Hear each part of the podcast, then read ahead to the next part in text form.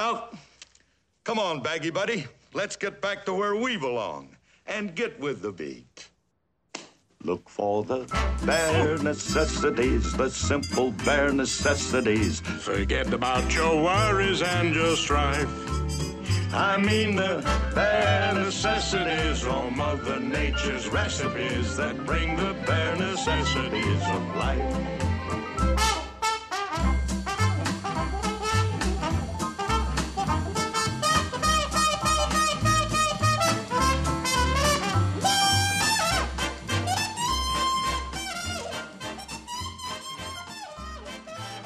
سلام عرض میکنم خدمت شما انیمیشن کاران، دانان، ناقدین، ناظرین، مدرسین، منتقدین، دانشجویان، کارگردانان، تهیه کنندگان و غیره های انیمیشن.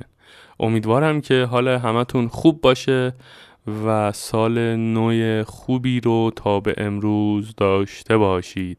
حالا یک ماه هم گذشته از فروردین و باز هم تازه است. ماهی و هر وقت حساب بگیری تازه است. بالاخره ما بعد از یک ماه قراره که یکی دیگه از قسمت ها رو آپلود بکنیم. آنچه که در پادکست قبل گفته بودم بر سر خودم نیز آمد و خب من خیلی کار داشتم این وسط، یه سری داستان های عجیب غریبم اتفاق افتاده و فلان اینا.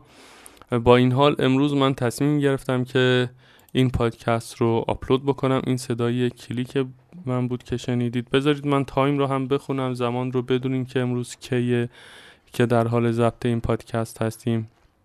امروز پنجشنبه دوازده اردیبهشت هزار و سیصد و نود و هشت، دوم می دو هزار و نوزده.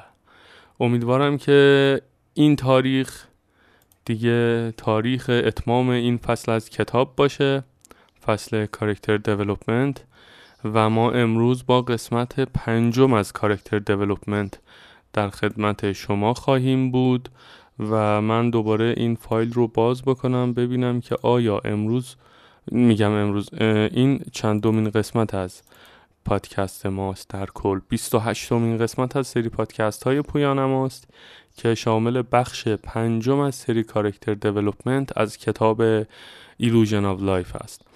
پویانما رو شما میتونید سرچ بکنید توی گوگل، میتونید آدرسش رو تایپ بکنید، میتونید خیلی کارها بکنید تا وارد پویانما بشید، پادکست ها رو دانلود بکنید که خوشبختانه به طرز فجیعی دیده شده، یعنی متنشون دیده شده ولی خودشون محتواشون شنیده شده و خیلی خوب هم به اشتراک گذاشته شده. من همه جوره از همه کسایی که پادکست ها رو حمایت کردند و شیر کردند و در موردشون صحبت کردند و چیزهای تازه یاد گرفتند و سعی کردند اونها رو توی کارهای خودشون پیاده بکنند و یا حداقل ترین حالتش اینه که نگاهشون نسبت به انیمیشن یه نمور تغییر پیدا کرده، خیلی چکرم، سپاسگزارم. دوستانی هم کامنت میذارن، کلی کامنت های محبت آمیز و اینا که خیلی تشکر میکنند. من واقعا نمیدونم در مقابل ابراز محبت دوستان چه ریاکشنی نشون بدم، ولی باز هم با استفاده از لغات بسیار کمجان میگم که آقا دمتون گرم، خیلی چاکریم. امیدوارم که همیشه تنتون سالم باشه و توی لاین انیمیشن سیر بکنید، پول در بیارید، پروژه بسازید و خیلی شفاف و صادقانه و مدبرانه برید جلو و کارهای خفن خفن انجام بدید. من خیلی دیگه بحث رو طولانی نمی کنم. یادم رفته، فکر کنم خودم رو معرفی بکنم، نمیدونم معرفی کردم یا نه، ولی خب دیگه منو همتون میشناسید. من میرتوحید رضوی هستم. یه سرچی هم بکنید توی گوگل و این داستانا دیگه، وبسایت و نمونه کارها و سوابق و پویانما و عکس و این چیزا راجع به من خواهید دید. وبلاگی هم دارم که یه سری متن توش می‌نویسم بعضی اوقات و دیگه همینیه که هست دیگه. ما اینیم ما اینیم آره. یه نکته دیگه اینه که من فعلا بخش تازه‌ای از کتاب رو ترجمه نکردم، فرصت نشده ترجمه بکنم. به طرز شدتمندانه ای سرم شلوغ، درگیر یه سری کارها هستم، ولی سعی میکنم که در این بین حتی اگر نش... نشد که ترجمه واژه به واژه نمیدونم کل پاراگراف رو اینا رو داشته باشم، در حداقل ترین شرایط به قول یاشار یه توضیح کلی حداقل بتونم بدم و یه مفهومی از هر بخش رو، یه اون مفاهیم اصلی و اون لاین های مهم رو خلاصه وار که بتونیم اشاره بکنیم، چون که بهتر از اینه که خیلی زمان هدر بره و بشینیم همش ترجمه بکنیم، با این حالی که خب منم وقت ندارم دیگه، یه ذره سرمون شلوغ شده. خواستم توی ذهنتون داشته باشید که ممکن هست از این به بعد خلاصه ای از کتاب رو داشته باشیم، جاهای مهمش رو، و خیلی دیگه وارد جزئیات نشیم مثل پادکست های قبل و همین پادکستی که در حال گوش دادنش هستید. آره، میریم سراغ اصل موضوع.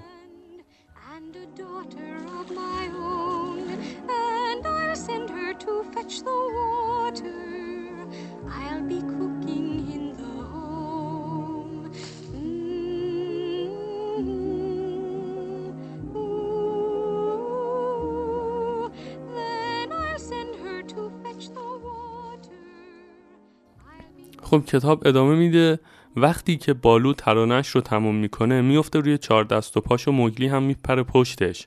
شاید موگلی به صورت کاملا اتفاقی بخش حساسی از پشت بالو رو لمس میکنه که خیلی خوشش میاد، اما چیزی که بالو حس میکنه اون ضرورت خارش هست و میگه هی موگلی، نظرت در مورد خاریدن شونه سمت چپم چیه؟ موگلی هم نهایت تلاشش رو میکنه، بالا پایین همه جا رو میخارونه، اما این نوع خارونده شدن برای بالو هیچه، یعنی اصلا حساب نمیاد، یه مثل اینکه یه پشه داره مثلا میخارونتش. خیلی هم حال میکنه با موضوع خاریده شدن، نه اینکه تنش بخاره که یه اتفاقی بیفته ها، نکنن از خاروندن خودش خوشش میاد. بعد ادامه میده این تنها مقدمه‌ای برای خارش واقعیه. او یه درخت خرمای بسیار زمخت رو پیدا میکنه، ببینید با حال این یتیکاش، برای کسایی که ندیدن میگم. هرچی بیشتر خودش رو میخارونه بیشتر هیجانی میشه، چشاش برق میزنه. بالو دیگه کنترل رفتار و اعمال خودش دست خودش نیست. در نهایت خسته و کوفته سر میخوره توی آب و به همراه موگلی آهنگی رو به آرومی و در حالی که به آهستگی همراه جریان رودخانه حرکت میکنند زیر لب زمزمه میکنند. Oh man, this is really living. So just try and relax. Yeah. Cool it. Fall apart in my backyard. Because let me tell you something, little wretches. If you act like that bee acts, uh-uh, you're working too hard. And don't spend your time looking around for something you want that can't be found. When you find out you can live without it and go along not thinking about it, I'll tell you something true. در نقطه خاص در بخش خارش بالو، او یه درخت رو از ریشه در میاره و پشتش رو میخارونه. خب نظر کارگردان این بود که نیاز داریم که این بخش رو با موزیک تقویت بکنیم و بیشتر هیجانیش بکنیم. او چهار نفر نوازنده رو دعوت کرد: پیانو یا همون همون پیانیست، درامر، باس و ترامپت.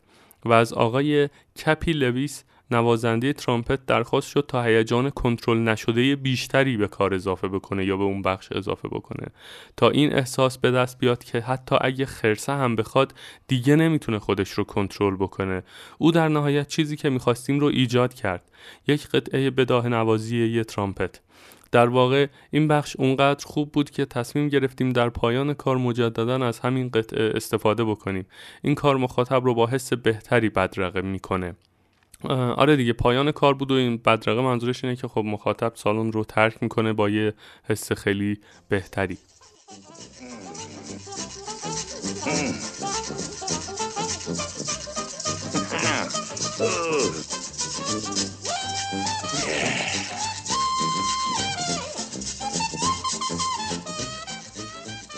بعد ادامه میده آقای دنی کمک کارگردان توانست از یه آهنگساز بخواد که نوت به نوت اون رو تنظیم بکنه. بعدش کارگردان قطعات موزیکال آقای جورج بیرانز اون رو توی موسیقی نهایی فیلم گنجوند. و کتاب ادامه میده وقت اون رسید که ضبط نهایی این بخش رو انجام بدیم با همون نوازنده ترامپت و اون بداهه نوازی که همش به خوبی براش به نظم درآورده شده بود و نوشته شده بود. او به نوت نگاه کرد، نگاه نزدیکتری کرد، زیر چند تا نوت رو هم نگاه کرد. منظورش اینه که خب همینطوری داره بررسی میکنه با دقت. سازش رو زمین گذاشت و سرش رو تکون داد و با آقای جورج برانز نگاهی کرد و گفت کسی نمیتونه این رو بنوازه. البته که خود او اون رو نواخته بود. اون حسی از کمال که روح سرزندگی و انرژی رو به پایان کار اضافه کرد. یه ذره خوشمزگی کرده که بگه مثلا اون آدم چنان محو اون بداهه نوازی شده بود که حتی بعد از مدتی خودش نوت‌های کار خودش رو دید و کف کرد، به اصطلاح خودمون دیگه. سازش رو گذاشت زمین، گفت کسی نمیتونه اینو بنوازه. اون موقع اصطلاحاً رو مد بود دیگه. یه قطعه عالی اجرا کرده بود که وقتی که همونو به صورت متن به زبان موسیقی بهش دادن و گفتن دوباره اجرا کن، نتونسته بود اجرا بکنه. و ادامه میده کتاب و میگه حالا خرس و پسرک یک رابطه ای رو شکل داده بودند، چیزی که از دل تمام اون کارهایی که با هم انجام داده بودند رشد کرده بود. ذره ذره اونها قلبهاشون و احساساتشون رو شریک شده بودند و حسی عمیق و واقعی از اعتماد میانشون بود. این چیزی بود که آرزو کرده بودیم داشته باشیم، زیرا این موضوع برای سکانس بعدی امری حیاتی بود، جایی که دوستی اونها آزموده میشه توسط هر کدوم از اونها به روشی متفاوت. و توی پاراگراف بعدی ادامه میده موگلی توسط میمونها دزدیده میشه، یه نبرد بزرگ شکل میگیره و بالو و باگیرا اون رو برمیگردونن. بعدش اون بخش تماماً دیالوگوار و گفتگووار میان بالو و باگیرا به وجود میاد، جایی که در نهایت بالو راضی میشه. به خاطر صلاح خود پسرک او باید برگرده به دهکده آدم‌ها، اما با وجود اینکه بالو قانع شده در مورد خودش خیلی نامطمئنه. منظور این که مثلا حسی که داره و اون تصمیمی که گرفته که دلش راضی شده که اجازه بده پسرک بره به دهکده آدم‌ها، یه ذره نامطمئنه که آیا تصمیم درستی گرفته یا نه. او درخواست میکنه، خب از باگیرا درخواست میکنه و میگه خب نمیتونیم تا صبح صبر کنیم، یه ذره بیشتر میخواد با پسرک بمونه. ببینید چه داستان خوبی رو دیولپ کردن و توی اوج داستان به این نکته حواسشون بوده که در لحظات آخر خرسه مایل هست که یه ذره بیشتر باهاش بمونه. این حسیه که همه ما به نوعی باهاش تجربه مشترک داریم و میتونیم لمسش بکنیم. کسی که برامون مهمه، اون آدمی که دوستش داریم و مدت‌ها باش بودیم و یهو میذاره میره یه جای دیگه، یا خدایی نکرده که خب حقیقتیه از این دنیا میره. خب آدم‌ها این حس کنده شدنه و این حس اینکه یه ذره بیشتر ای کاش کنارش میموندم، یه ذره بیشتر ای کاش فلان، اینا این حسیه که کارگردان کار نویسنده ها و اینها حواسشون بهش بوده و توی کار این رو این حس انسانی رو در ظاهر خرس، یک خرس مهربان، به تصویر کشیدند و حتی توی دیالوگش هم مطرح کردن که میگه خب نمیتونیم تا صبح صبر کنیم که من بیشتر کنار پسر بمونم. اما خب باگیرا جواب میده خب الان صبح شده، چون اینا تا صبح داشتن صحبت میکردن و اگر کار رو نگاه کنید قشنگ مشخصه که آفتاب هم داره میتابه و اینا، و اونم اصلا حواسش نبوده که بابا همین الان صبح شده. بالو مکس کنان میره سمت موگلی، یا دودل میره سمت موگلی که خواب هست و باگیرا باید یک بار دیگه اون رو متقاعد بکنه و میگه ادامه بده، برو جلو بالو، برو جلو. و کتاب ادامه میده قبل از این که انیماتور این بخش رو شروع بکنه و انیمیت کردن، برای اینکه افکار و ذهنیتش رو تر و تمیز و مرتب بکنه، تمام احساسات خودش رو نسبت به وضعیت حاضر و کاراکترها رو روی یک کاغذ نوشت. آدم اگر در مورد وضعیت پایه‌ای و اصلی نمایی که انیمیت میکنه نامطمئن باشه، خیلی ساده میون انجام کارهای زیاد موقع انیمیت گم و گور میشه. با نوشتن همه چیز در وهله اول ذهن شما منظم میشه و تنظیم میشه روی چیزی که میخواهید انجام بدید. اگر این مورد کارساز نشد، میتونید ذهنتون رو تغییر بدید یا ذهنیتتون رو تغییر بدید، اما این کار بهتون نقطه شروع و جهت میده، یا نقطه شروع رو نشون میده و جهت میده. در کل این پاراگراف داره اشاره میکنه به این موضوع که خب این یه سکانس مهمیه، یه سکانسیه که احساسات خیلی توش درگیر هست و بازیگری کاراکتر مهمتر از رجزخوانی تکنیکاله. به همین خاطر انیماتور نمیخواسته درگیر کارهای بی ربط بشه، مثال مثلا شروع کنه همینطوری پوز زدن، نمیدونم دیتیل طرح دیتیل دار اجرا بکنه، یا مثلا بدون اینکه ذهنیتش رو نسبت به نقطه داستانی یا نسبت به افکار کاراکتر شفاف و تر و تمیز بکنه و ایده پردازی بکنه، شروع بکنه و انیمیت کردن و در نهایت سکانس نمایی به این مهمی رو بزنه نابود بکنه. در کل داره به این نکته اشاره میکنه که اول افکار رو باید نوشت و تصمیم گیری کرد. و کتاب ادامه میده این چیزیه که انیماتور نوشت و انیماتور اون سکانس رو اشاره نکرده بود که اسم انیماتور چه کسی بود، ولی نوشته بود که این چیزیه که انیماتور نوشت. و ادامه میده باید در نحوه راه رفتن بالو یک نوع بی‌هدفی وجود داشته باشه، برخلاف اون شرایط پر اعتماد به نفس و خیلی دوستانه و پرحرفش، دستها و پاهاش به سمت بدنش جمع شده، دو دل. خب دیگه میخواد این رو توی ظاهر هم حتی افکارش رو نشون بده. ما یادمون نره انیمیشن یک رسانه تصویری هست و ما هر آنچه که کاراکتر فکر میکنه رو تا جایی که امکان داره در ظاهر کاراکتر هم باید نشون بدیم و به مخاطب بفهمونیم که اون چیزی که فکر میکنه کاراکتر در ظاهرش هم هست و در نهایت بتونیم داستان رو شفاف و بدون ایجاد سردرگمی منتقل بکنیم. خب منظورش از این که دستاش رو اینا به سمت بدنش جمع شده، اون حس نخواستنه هست، اون حس عدم اعتماد به نفسه هست، اون حس دودلی هست که میخواد به مخاطب نشون داده بشه. و ادامه میده او وقتی که در حال فکر به ایده بیدار کردن موگلی هست حالتی مضطرب و مبهم داره. اگر خیلی عصبی بشه و یا حالتهای صورت زیادی داشته باشه یا همون فیشیال اکسپریشن های خیلی عجیب غریب و اینا داشته باشه تا اون حس اصلی میونه اونها گم و گور بشه، هیجان زده به نظر میاد یا خیلی بیچاره دیده میشه. خرس ما مستاصله اما نه تحریک پذیر. او کاراکتری ساده و سرراست هست که با کله به استقبال چیزها میره. او عادت داره تا مشکلات رو با نیروی فیزیکی حل بکنه و این شرایط واقعا فراتر از توانایی‌هاش هست. راستم میگه.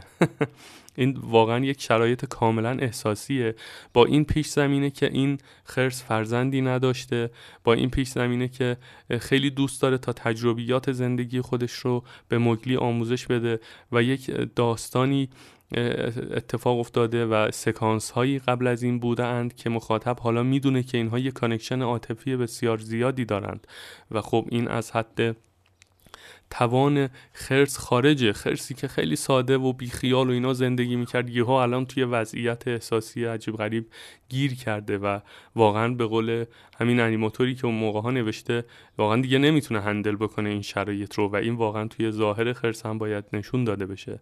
و ادامه میده او خیلی صادق تر از اونی هست تا کسی رو بتونه برنجونه و خیلی ساده تر از اونی هست تا روند تفکر پیچیده‌ای داشته باشه. او باید خیلی ناراحت، تنها و گم شده باشه. هنوز عشقش به پسرک انقدر عمیق و دقیق هست که نمیتونه با این مشکل کنار بیاد. برای یک پلان و برای انیمیت یک پلان یک همچین دیالوگ هایی، یک چنین طرز رفتار و تفکری از یک انیماتور به نظر من خیلی خیلی باید درس بگیریم از این نکته ها. خیلی باید چیزها یاد بگیریم از این که عشق به کار، عشق به کاراکتر، عشق به پروژه، این که همه چیز پول نیست، همه چیز رجزخانیه، چه در حرف، چه در کار، چه در مدیریت مجموعه، چه در مدیریت نیروها نیست. مخاطب در نهایت کار رو قرار هست ببینه و شما هر چقدر رجزخانی کرده باشی، چه تکنیکال، چه در مدیریت، چه با نیروهات، چه با اون فضای کاری پادگان مانند یا مثلا فضای کاری خیلی ریلکس مانند، کسی به اینها کاری نداره. مهم اینه که این طرز تفکرها و این نوع نگرش به داستان و این خروجی کاراکتر و نقل داستان به خوبی بیان بشه و مخاطب رو تحت تاثیر بگذاره. و باز هم اشاره کردم من توی پادکست ها هی صد بار این موضوع رو میگم تا در نهایت بیزینس پایدار باشه. خب خیلی ها فکر میکنن چون که مثلا کاراکتر خوشگله، چون که مثلا از رندر انجین فلان چیز است، فلان انجین خفن استفاده کردن، یا مثلا فلان کسک دیزاین کرده، یا مثلا کاراکترها مو دارند، یا مثلا کاراکترها لباسشون سیمولیت شده، یا مثلا توی ریگش عضله به کار رفته و فلان. اینها فکر میکنم مثلا مخاطب اینها رو میبینه، دوستش داره و مثلا توی فروشش هم حتی ممکنه یه عدد بالاتری پیشنهاد بدن، ولی بابا هیچکی به این چیزا کاری نداره. هیچکی به این چیزها کاری نداره. در نهایت اون احساسیه که باید به مخاطب نقل بشه، منتقل بشه، و برای بیزینس پایدار انیمیشن چیزهایی باید در نظر گرفته بشه که خب ماها در نظر نمیگیریم دیگه. خیلی صادقانه به شما بگم، راه زیاد داریم، خیلی راه زیاد داریم، خیلی بیشتر از اون چیزی که فکر میکنید راه زیاد داریم. و ادامه میده خب خرسه چی کار کنه؟ چه نوع حرکت هایی اون احساسات درونیش رو در طراحی ها و یا در این رو من دارم اضافه میکنم و یا در پوزهای دیجیتال داخل نرم افزار نشون خواهد داد. خب کتاب مال اون موقع است، اون موقع خب داره میگه توی طراحی چه حسی داره نشون، یعنی قرار هست نشون داده بشه. و ما به عنوان انیماتورهای سه‌بعدی، نه فقط خود من من اصلا خودم رو در اون حد نمیبینم که بگم من انیماتورم، ولی انیماتورهایی که واقعا انیماتورند حتی میتونن اون پوز و احساسات رو توی فرم تامنیل روی کاغذ هم پیاده بکنند با همون خط خطی‌ها.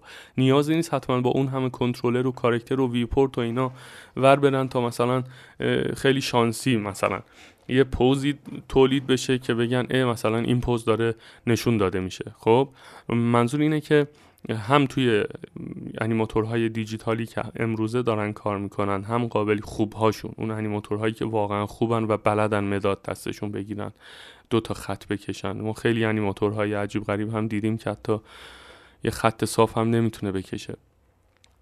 و میگه که من این رو دارم میگم که اونجا که اشاره کرده که چه نوع طرحهایی اون حس بیچارگی و مستعسلی خرس رو قرار هست روی کاغذ نشون بده، چه نوع پوزهایی، ما اگر انیماتور خوب داشته باشیم اینها رو هم توی کاغذ، توی بحث فرم دو بعدیش میتونه رسم بکنه تا تصمیم گیری بکنند، ایده پردازی بکنه، و یا توی نرم افزار که بعد اون رو توی فرم پوز دیجیتالی میتونه پیاده بکنه قبل از اینکه تصمیمش رو گرفت.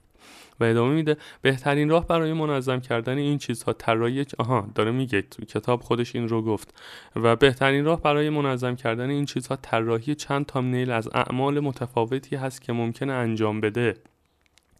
اونها باید نشانه های بازیگری باشند. نوشته بود اکتینگ سیمبولز، یه ایده هایی، یه نشانه ای از اون بازی اصلی، کور ماجرا رو باید نشون بدن تامنیل ها. بعضی ها فکر میکنن من الان این بذارید خط کامل رو بخونم. میگه که اونها باید نشانه های بازیگری باشند یا اکتینگ سیمبولز باشند که به سادگی توسط مخاطب تشخیص داده بشوند.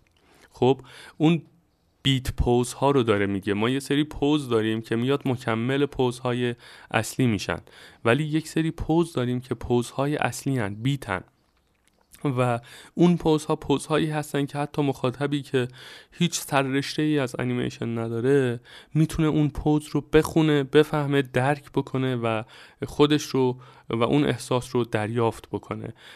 و کل این خط داره به این نکته مهم اشاره میکنه که ماها به عنوان انیماتوری که یه سکانسی، یک نمایی رو از کارگردان یا سوپروایزر دریافت کردیم، باید توی تامنیل نشینیم فریم به فریم انیمیت بکنیم و احساس بکنیم که نه الان که من دارم تامنیل انیمیت چیز ایده پردازی میکنم، مثلا اگر پلان دویست فریمه نشینم مثلا بیست تا مثلا پوز طراحی بکنم که در نهایت داستان و مخاطب و این داستان همه اینا بره تا هم در نهایت مخاطب گیج و منگ بشه، نفهمه که چه انتظاری از حس کاراکتر وجود داشته این وسط.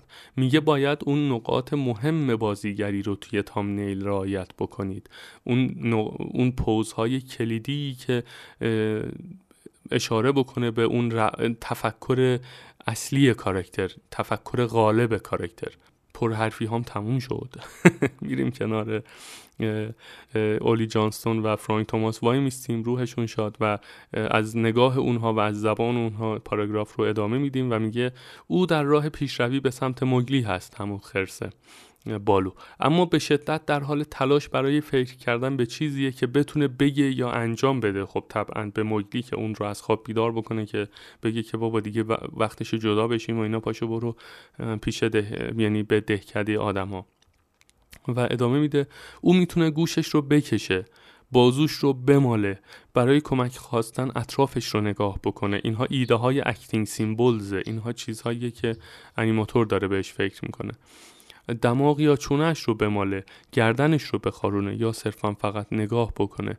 همه اینها براش مهیاست، یعنی همه اینها پاسیبیلیتی هایی هستن که میتونه انجام بده، اما نمیتونه همه اون کارها رو یک جا انجام بده. این دقیقاً چیزیه که الان اشاره کردم، ماها نباید ایده ها رو، همه ایده ها رو بیایم توی یه پلان بچپونیم، به قول خارجی کرم بکنیم اون تو، بگیم آقا دیگه همینیه دیگه، ما مثلا کلی فکر کردیم این نما باید کلی حرکت توش باشه، ما, ما انیماتوریم پول میگیریم که انیمیت بکنیم. نه بابا، انیماتور پول میگیره که نقاط کلیدی داستان رو انیمیت بکنه، بازیگری و مفهوم رو برسونه، نه اینکه تمام ایده هاش رو یهو بیاد توی یه پلان، چون که مثلا میخواد بفهمونه که من یه انیماتوری هستم که مثلا میتونم انیمیت های خفنی انجام بدم، ایده ها رو بچپونه تو هم دیگه، همه این ایده ها و پاسیبیلیتی ها رو انیمیت بکنه و بعد به پلان که نگاه میکنی حالت به هم بخوره. و ادامه میده آیا او در ابتدای پلان به درون این حرکت ها میخزه یا قبلا در همون حالت بوده؟ دوباره میخونم، میگه آیا او در ابتدای پلان به درون این حرکت ها میخزه یا قبلا در همون حالت بوده؟ ترجمه اینا خیلی سخت بود برای من اینو بگم به شما، من همینطوری دارم میخونم، خیلی ساده فکر نکنید که من همینطوری نوشتم نشستم نوشتم. خیلی سخت بود واقعا.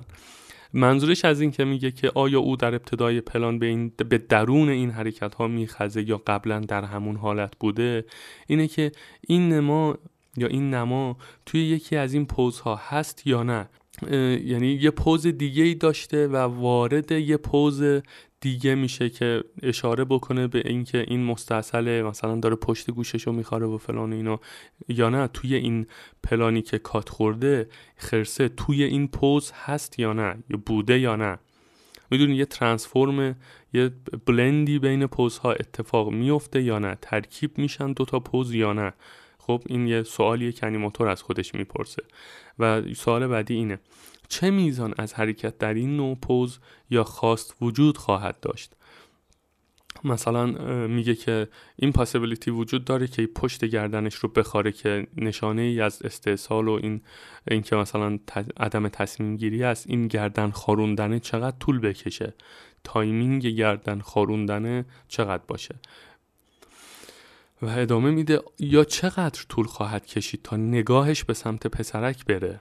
خب این تایمینگ ماجراست که خب چقدر طول بکشه تا مثلا داره به پلنگه نگاه میکنه، مثال دارم میزنم، و بعد نگاهش رو از اون ورداره به پسرک نگاه کنه. خب این حرکت چقدر قراره طول بکشه تا بعدش به سمت پسرک حرکت بکنه یا نه؟ چه میزانی از زمان برای هر نوع حرکتی که انتخاب شده صرف خواهد شد؟ خب در نهایت داره میگه که نه اصلا کلا اگر هر حرکتی هم که اگر انتخاب شده برای هر کدومشون چه میزان زمان لازم هست که مخاطب سردرگم نشه. و ادامه میده همچنان که خرس روی مشکلاتش به سختی و با تمرکز داره فکر میکنه، بازیگری پسرک خیلی مهم میشه. این بازی باید در بیخبری کامل از این موضوع باشه که خرس مشکلی داره، او همه جا میدوه، خوشحال هست و نمیتونه آروم بشینه. دقیقاً یه تضاد خیلی عجیبی هم ایجاد شده، چون پسرک از ماجرا خبر نداره، نمیدونه که از خواب پا شده خیلی خوشحال بالو رو دیده، چون اون رابطه عاطفی بینشون هست، و یهو اون که درگیره با خودش و احساساتش، اینا بعد باگیرا هم بهش گفته که خب برو بیدارش کن و خداحافظی بکن اینا، پسرک رو ببریم پیش دهکده آدم‌ها و اینا. ولی در نقطه مقابل مگلی اصلا روحش از این داستانا حتی خبر نداره، بچگانه است دیگه، پا شده بالا پایین میپره، خوشحاله و فلان اینا. و ادامه میده اگه پسرک صرفاً ثابت بشینه و به بالو گوش کنه و اندازه کافی سخت میشه وضعیت. اما این واقعیت که موگلی در مورد روزی که پیش رو دارند و هیجان کارهایی که قرار هست با هم انجام بدند او رو در بر گرفته، صرفاً مشکل بالو رو غیر عملی میکنه. و ادامه میده بالو به صورت غریزی متوجه میشه که روابطشون خیلی نسبت به چیزهایی که قبلا انجام داده بود متفاوت هست.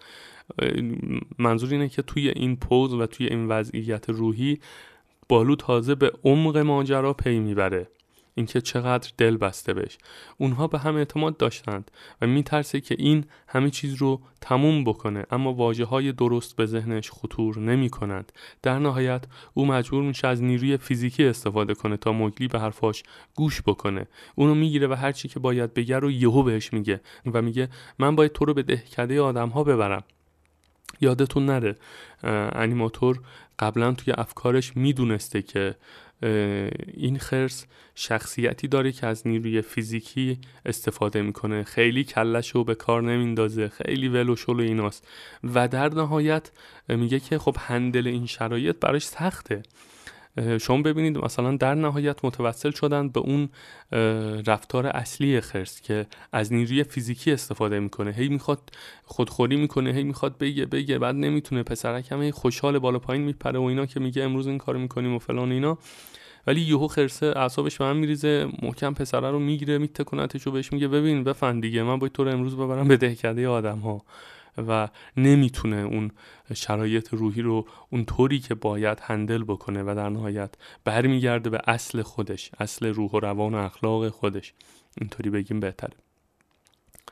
و ادامه میده در ابتدا موگلی ناباورانه نگاه میکنه، بعد دلش میشکنه، او خودش رو رها میکنه و میدوه توی جنگل. موگلی توسط رفیقش که از همه بیشتر دوستش داشت بهش خیانت شده و شوک وارد میشه دیگه و این ریاکشنیه که پسرک نشون میده. این خط خیلی مهمه، میخونم براتون. لحظاتی هستند که مخاطب با اونها احساس مشترک داره که فیلم رو به چیزی فراتر از یک کارتون و کاراکترها رو به چیزی فراتر از طرح‌هایی که با مداد کشیده شده‌اند تبدیل میکنه.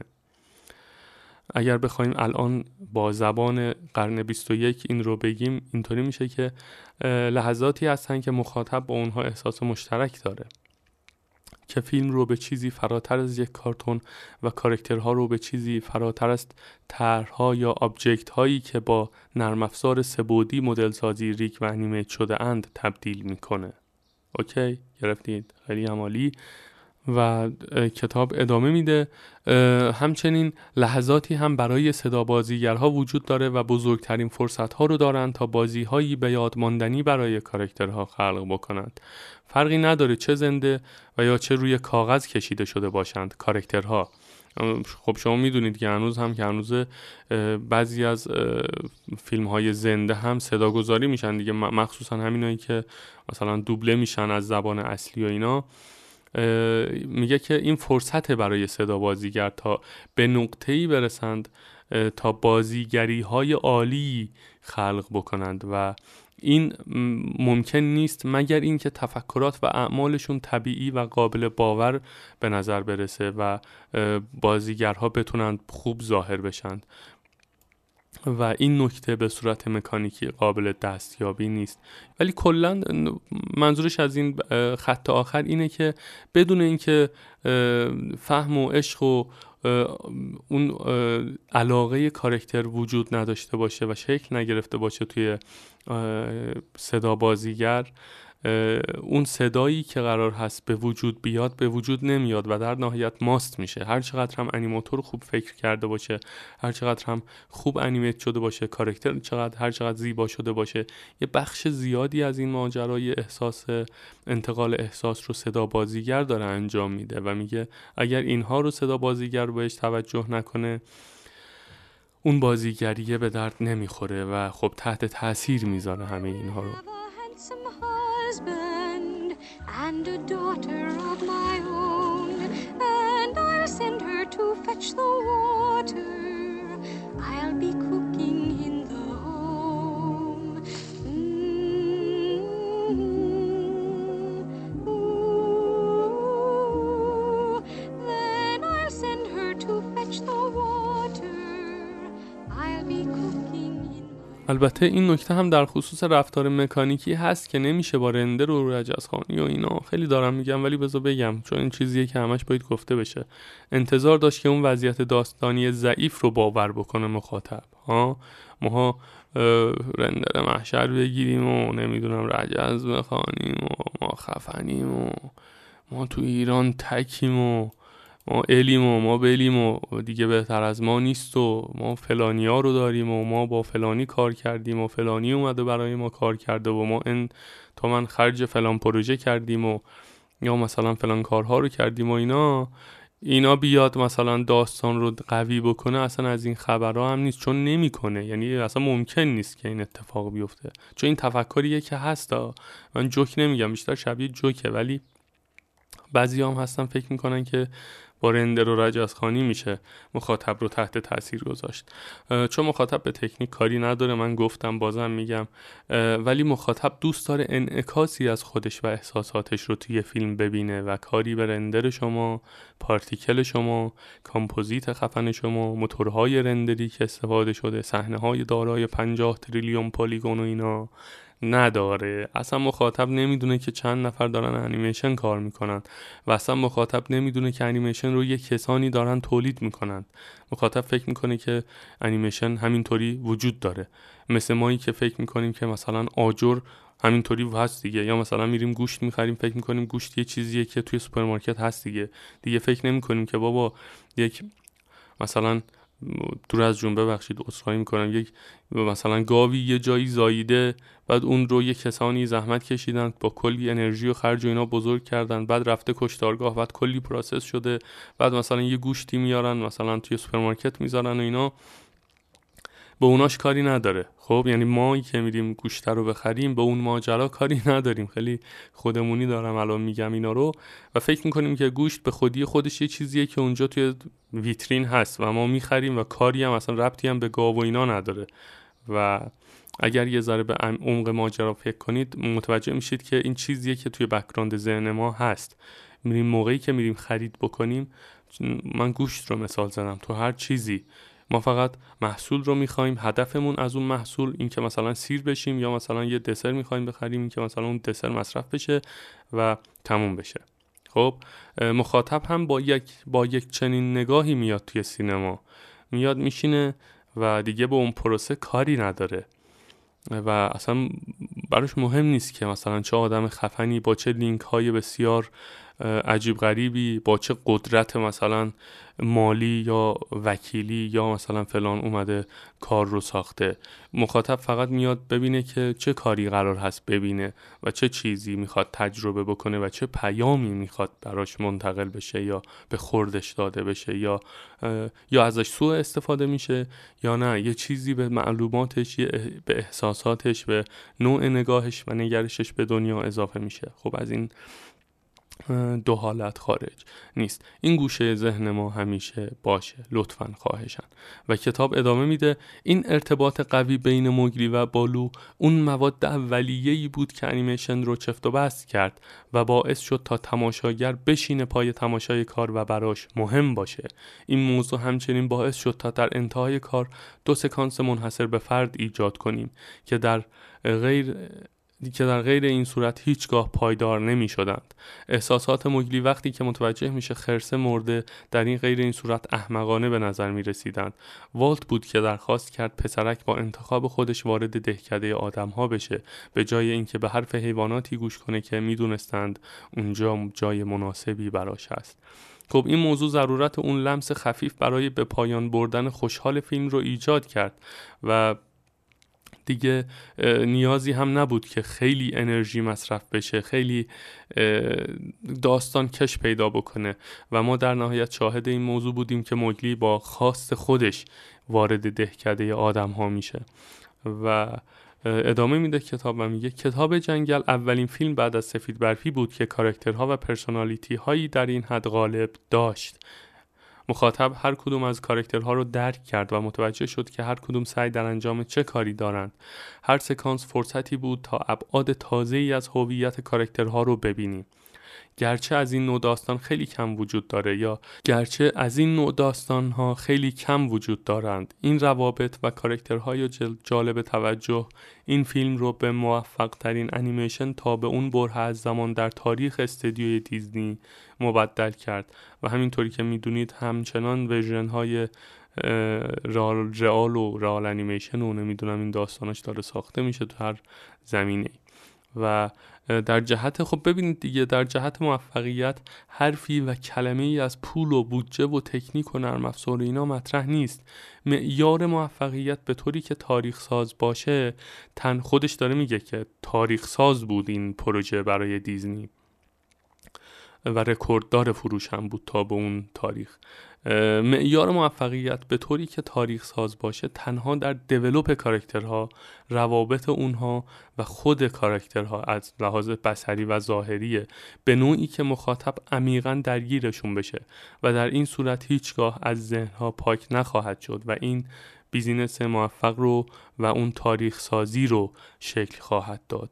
ولی ماها بیایم به جای این که به این چیزا فکر بکنیم درگیر نرم افزار بشیم، نمیدونم تقصیر رو بندازیم گردن این، بندازیم گردن اون، نمیدونم تجاوز بکنیم به حقوق نیرو بدون اینکه در مقابل نیرو تعهدی داشته باشیم، بدون اینکه مثلا دارم میگم اضافه کاری پرداخت بکنیم به نیرو، بگیم که بیا تا فلان ساعت بمون و انتظار داشته باشیم که پروژه هم تموم بشه و فلان اینها و در نهایت با نیروها رفتار غیر منصفانه‌ای داشته باشیم، نمیدونم و فکر بکنیم که چون که پول داریم پس پروژه به نتیجه میرسه و موفق میشه و اصلا در این وسط نه حرفی از دیولپ کاراکترها باشه، نه حرفی از نمیدونم داستان باشه، نه حرفی از ریتم داستان باشه، نه حرفی از تحت تاثیر گذاشتن مخاطب باشه، دیالوگ های به یاد ماندنی باشه، نمیدونم صدا بازیگری های عالی باشه، همدلی و همکاری در جهت و شفافیتی در جهت اینکه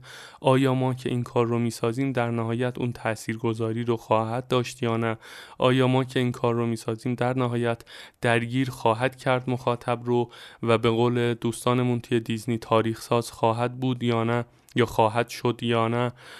اینها رو مطرح نکنیم خب طبعا طبعا که میشه طبیعتاً صد درصد و خیلی هم بدیهیه که پروژه خب موفق نخواهد شد، چون معیارهایی که کتاب ایلوژن آف لایف داره میگه میگه که این چیز هاست که تاریخ ساز کرد این کار رو و من الان حدود چهل دقیقه سی و پنج چهل دقیقه همینطوری دارم توضیح میدم که دیگه شفافه، دیگه نیاز نیست من هی خودم رو تکرار بکنم.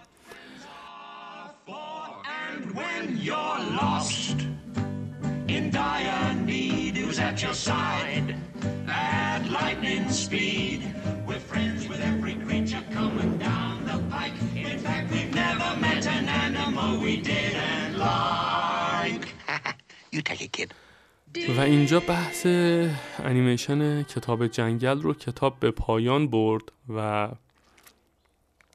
خودتون میتونید به سادگی متوجه بشید که بحث کاراکتر دیولپمنت، بحث طراحی کاراکترها، بحث ایجاد شخصیت‌هایی که همسو باشند با داستان، همسو باشند با انتظارات داستان، با انتظارات و یعنی همسو باشه هم با خود داستان و هم با خود کاراکتر، یعنی با خود خصوصیت‌های درونی کاراکتر و بیرونی کاراکتر، اولندش کار هر کسی نیست. دوماً فقط بحث رو در ایجاد کاراکتر نیست. شما این کاراکتر رو که دارید ایجاد میکنید توی ذهنتون و با دیالوگ دارید صحبت میکنید راجع بهش و حتی یه کسی هم نشسته داره اتود میزنه و در نهایت مثلا بعد از چندین هفته، چندین ماه، چندین سال کاراکترها رو نهایی کردید، تازه اول کاره. اون کاراکتر باید بازیگری داشته باشه، نه اینکه تکون بخوره. بازیگری باید داشته باشه، نسبت به اون وضعیت‌های داستانی رفتارهای مناسبی از خودش نشون بده و در نهایت ما داستان رو به نوعی دیولپ بکنیم که همه چیز روی فیلم نامه، همه چیز در استودیو و همه چیز بین خودمون شفاف نباشه. وقتی که کار اومد بیرون و مخاطبین برای اولین بار در حال تماشای اون کار هستند، سردرگم نشند، بتونند ابراز احساسات بکنند، بتونند اهداف و نیات کاراکترها رو درک بکنند، خودشون رو به جای کاراکتر فرض بکنند و خلاصه کلام فراموش بکنند که در حال تماشای انیمیشن هستند و همه اینها نرم افزار و اینها ساخته شده و فلان اینها، فراموش بکنه، اشک بریزه، خوشحال بشه، گریه بکنه و بابت پولی که داده و توی او سینما اومده نشسته و یا یک پرودیوسری اومده مثلا ان میلیون دلار، ان هزار دلار، ان میلیون یورو، ان هزار یورو داده مثلا این کار رو خریده از شما، به سادگی پول رو بده بدون اینکه ایرادی روی کار بگذاره، بدون اینکه برای شما تعیین تکلیف بکنه. ما توی احادیث هم داریم یا آقا به حساب خودت رسیدگی کن قبل از اینکه به حسابت رسیدگی بشه. ما هم در همین موضوع رو توی بحث انیمیشن بیایم پیاده بکنیم و به حساب خودمون از همه ابعاد رسیدگی بکنیم قبل از آنکه وقتی که فیلم ریلیز شد بگن اه فلانی داستان و مالوندیا، فلانی این چه وضع کاراکترت بود، فلانی آره بابا نورش خوبه، مثلا ریگش خوبه، نمیدونم انیمیتش خوبه، کاتا ولی چرا اینطوری بود، نمیدونم چرا داستان اینجا اینطوری شد، یهو مثلا سویچ شد از این لوکیشن به اون لوکیشن، چرا بعد یهو میبینید که به حسابتون داره رسیدگی میشه، در حالی که شماها همش درگیر نرم افزار و سخت افزار و این که مثلا این پست رو بگیرید، اون پست رو بگیرید، نمیدونم این پول رو توی جیبتون بذارید، اون پول رو توی جیبتون بذارید، اینا یا میبینید سررشته کار از دستتون رفته، پروژه از کنترل خارج شده و داستان‌های حاشیه‌های زیادی به وجود اومده و این موضوع انیمیشنتون رو تاریخ ساز نخواهد کرد. انیمیشنی تاریخ ساز هست که مخاطب رو درگیر بکنه و اصولاً به نظر من هنر اگر مخاطب رو عمیقاً تحت تأثیر قرار بده بی زمان خواهد بود. یعنی اصلا شما میتونید این کار رو دویست سال آینده هم پخش بکنید و افتخار بکنید، ولی اگر شما نتونید مخاطب ببینید، مخاطب کیه؟ آدمان دیگه. آدما دارند، پول توی جیب آدم هاست. ببخشید یه مثالی الان میخوام بزنم، پول توی جیب حیوانات که نیست که، مثلا یه زرافه نمیاد پول بده توی سینما بشینه کار ببینه و ابراز احساسات بکنه مثلا با زرافه‌ای که انیمیت شده، اون رو انسان باید بیاد ببینه. یک اش... یک سری آدم‌هایی هستند علاقمند، میخوان بیان بشینن کار رو ببینن و پول توی جیب اونهاست. و چرا باید پول رو از جیب چطور باید پول رو از جیب مخاطب بیرون کشید؟ خب مشخصه، نه با نرم افزار، نه با تکنیک، نه با رجزخوانی، نه با وکیل، نه با نمیدونم مدیر فلان مدیر نمیدونم، نه با پول بودجه فلان، نه با مثلا کامپیوترهای رندر فارم فلان، نه با مو مو و فلان و اینا، نه با, با داستان، با درگیر کردن احساسات مخاطب، با درگیر کردن ذهن مخاطب به نوعی که کاراکتر رو باورپذیر بکنه براش، به نوعی که بتونه خودش رو جای کاراکتر بذاره. این مخاطب سالن رو ترک میکنه، میاد توی توییتر، میاد توی اینستاگرام، میره مثلا پیش رفقاش، میره مثلا توی جمع خانوادگی میگه بابا بیاید این کار رو ببینید خیلی خوبه. دیگه شما نیاز نیست پول بیلبورد بدی، پول تبلیغات بدی، به زور محصول تو بکنی تو حلق مخاطب، تو چش و چال مخاطب که بابا بیا مثلا این کار رو ببین، بعد آمار الکی هم بدی که مثلا این میلیارد تومن فروش رفته، نمیدونم فلان استدیوهای خارجی دارند برای ما دست و پا میشکنند و فلان اینها. دیگه واقعا آنچه را که عیان است چه حاجت به بیان است دیگه. شما و کسانی که خیلی پولی دارن فکر میکنن، این بحث کاراکتر دیولپمنت ها رو، این کتاب ایلوژن آف لایف رو و این مایندست دیزنی رو سعی بکنند بیست درصد توی ذهنشون پیاده بکنند، خیلی از مشکلات ساخت، فروش و بازاریابی بین الملل ما حل میشه. الان کل کره زمین به صورت، یعنی دارند به کوالیتی فکر میکنند، کسی نمیاد به کوالیتی مثلا کار از لحاظ ویژوالی ارزش بده، بعد بگه مثلا داستان ضعیفه ولش کن میخریم، چه خوبه چه رندر خوبی، یا برعکسش داستان خفن باشه بعد یه کوالیتی خیلی آشغال. بعضی بعضی از کارا رو من دیدم واقعا داستان خوبه ولی کوالیتی دیگه واقعا خیلی ضایع است. این رو میشه تخفیف داد. نمیگم این رو شما تو هر کتابی هم بخونید میگه آقا داستانت اوکی باشه، تکنیکت هم حتی ضعیف باشه قابل بخشایش هست، دیگه مخاطب نمیاد اون رو ایراد بگیره، چون که اون احساس چیز شده، قلقلک داده شده. حالا شما این رو فرض کنید احساسه رو قلقلک بدی، داستانت خفن باشه، همه فکرها رو از لحاظ روابط ریز و درشت کاراکترها، تصمیم گیری کاراکترها، ذهنیت کاراکترها و همچنین توی انیمیت اونها اینا پیاده بکنی و در کنارش ویژوال خوبی هم داشته باشی، اون موقع است که شما در لاین پیکسار داری حرکت میکنی، در لاین دیزنی داری حرکت میکنی، در لاین ایلومینیشن داری حرکت میکنی، در لاین ایلیون داری حرکت حرکت میکنی. زبانم نچرخید، یک ساعته دارم حرف میزنم. همون استدیوی اسپانیایی. ببینید این چیزیه که ماها باید بهش توجه بکنیم. ولی خب انیمیشن در ابعاد بسیار زیادی توی کشور به سمت خاله بازی رفته و انیمیشنی که به سمت خالی بازی داره میره نه تاریخ ساز میشه، نه موفق میشه، نه به نتیجه میرسه، نه انتظارات کسی رو برآورده میکنه و نه اون کسانی که اونجا دارن کار میکنن چیزی عایدشون میشه. آره ممکنه یه پول موقتی بیاد تو جیبشون، بعد مثلا یک دو سال بندگان خدا باید بودن دنبال کار، باید بودن دنبال نمیدونم جایی که بتونن پول در بیارند و اینا. بعد میگن آقا تو کدوم پروژه بودی؟ میگه تو فلان پروژه. میگن ما برو بابا برو پی کارت، اگه بیای اینجا مثلا ما این کار رو میکنیم یا این کوالیت رو از شما میخوایم.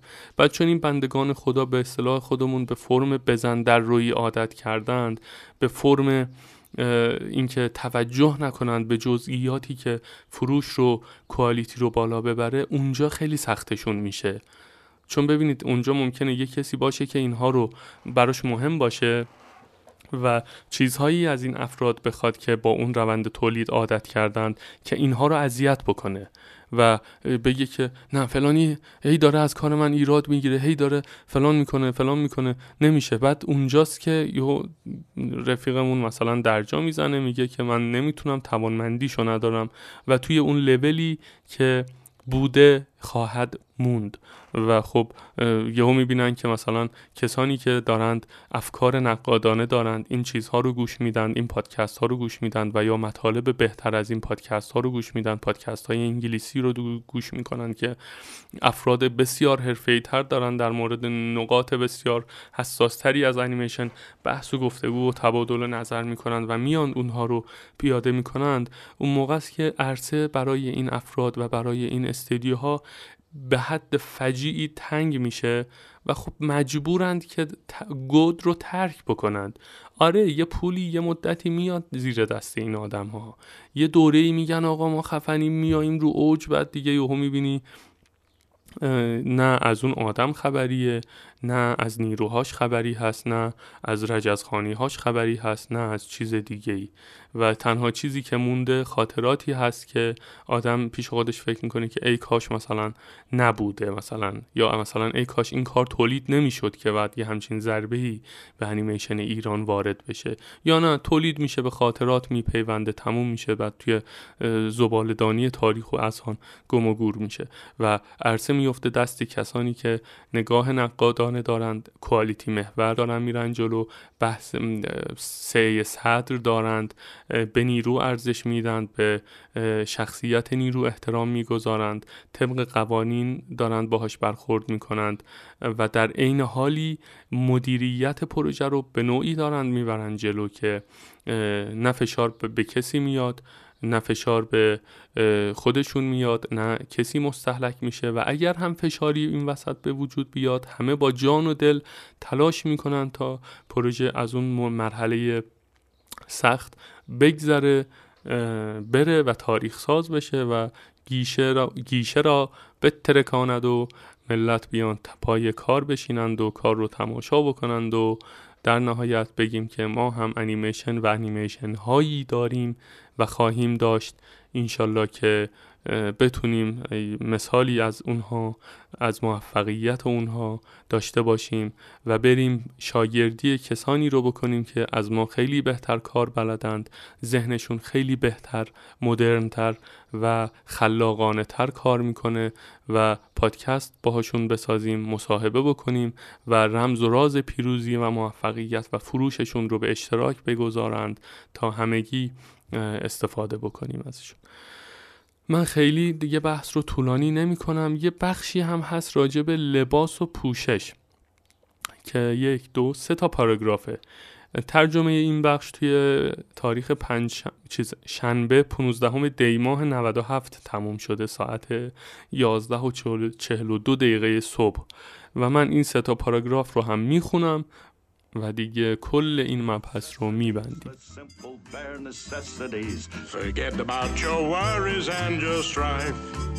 I mean the bare necessities, all Mother Nature's recipes that bring the bare necessities of life.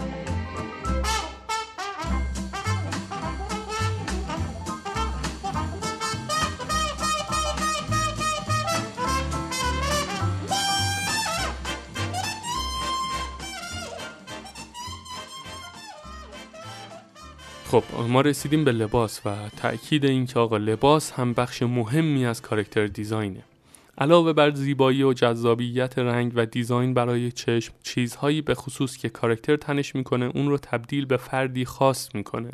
انیماتور میتونه توسط فرصتهایی که برای کاریکاتور و حرکت که در انواع کاراکترها مهیاست هیجان زده بشه، اما بالاتر از همه حالا که کاراکترها قطعی میشن، همه ویژگی‌های هویتی و خود انیمیشن برانگیخته میشند از به واسطه لباسی که خوب دیزاین شده و خب هیجانی که انیماتور داره برای اینکه انیمیت بکنه کار رو و میتونه این هیجان رو لباس هم باعثش بشه.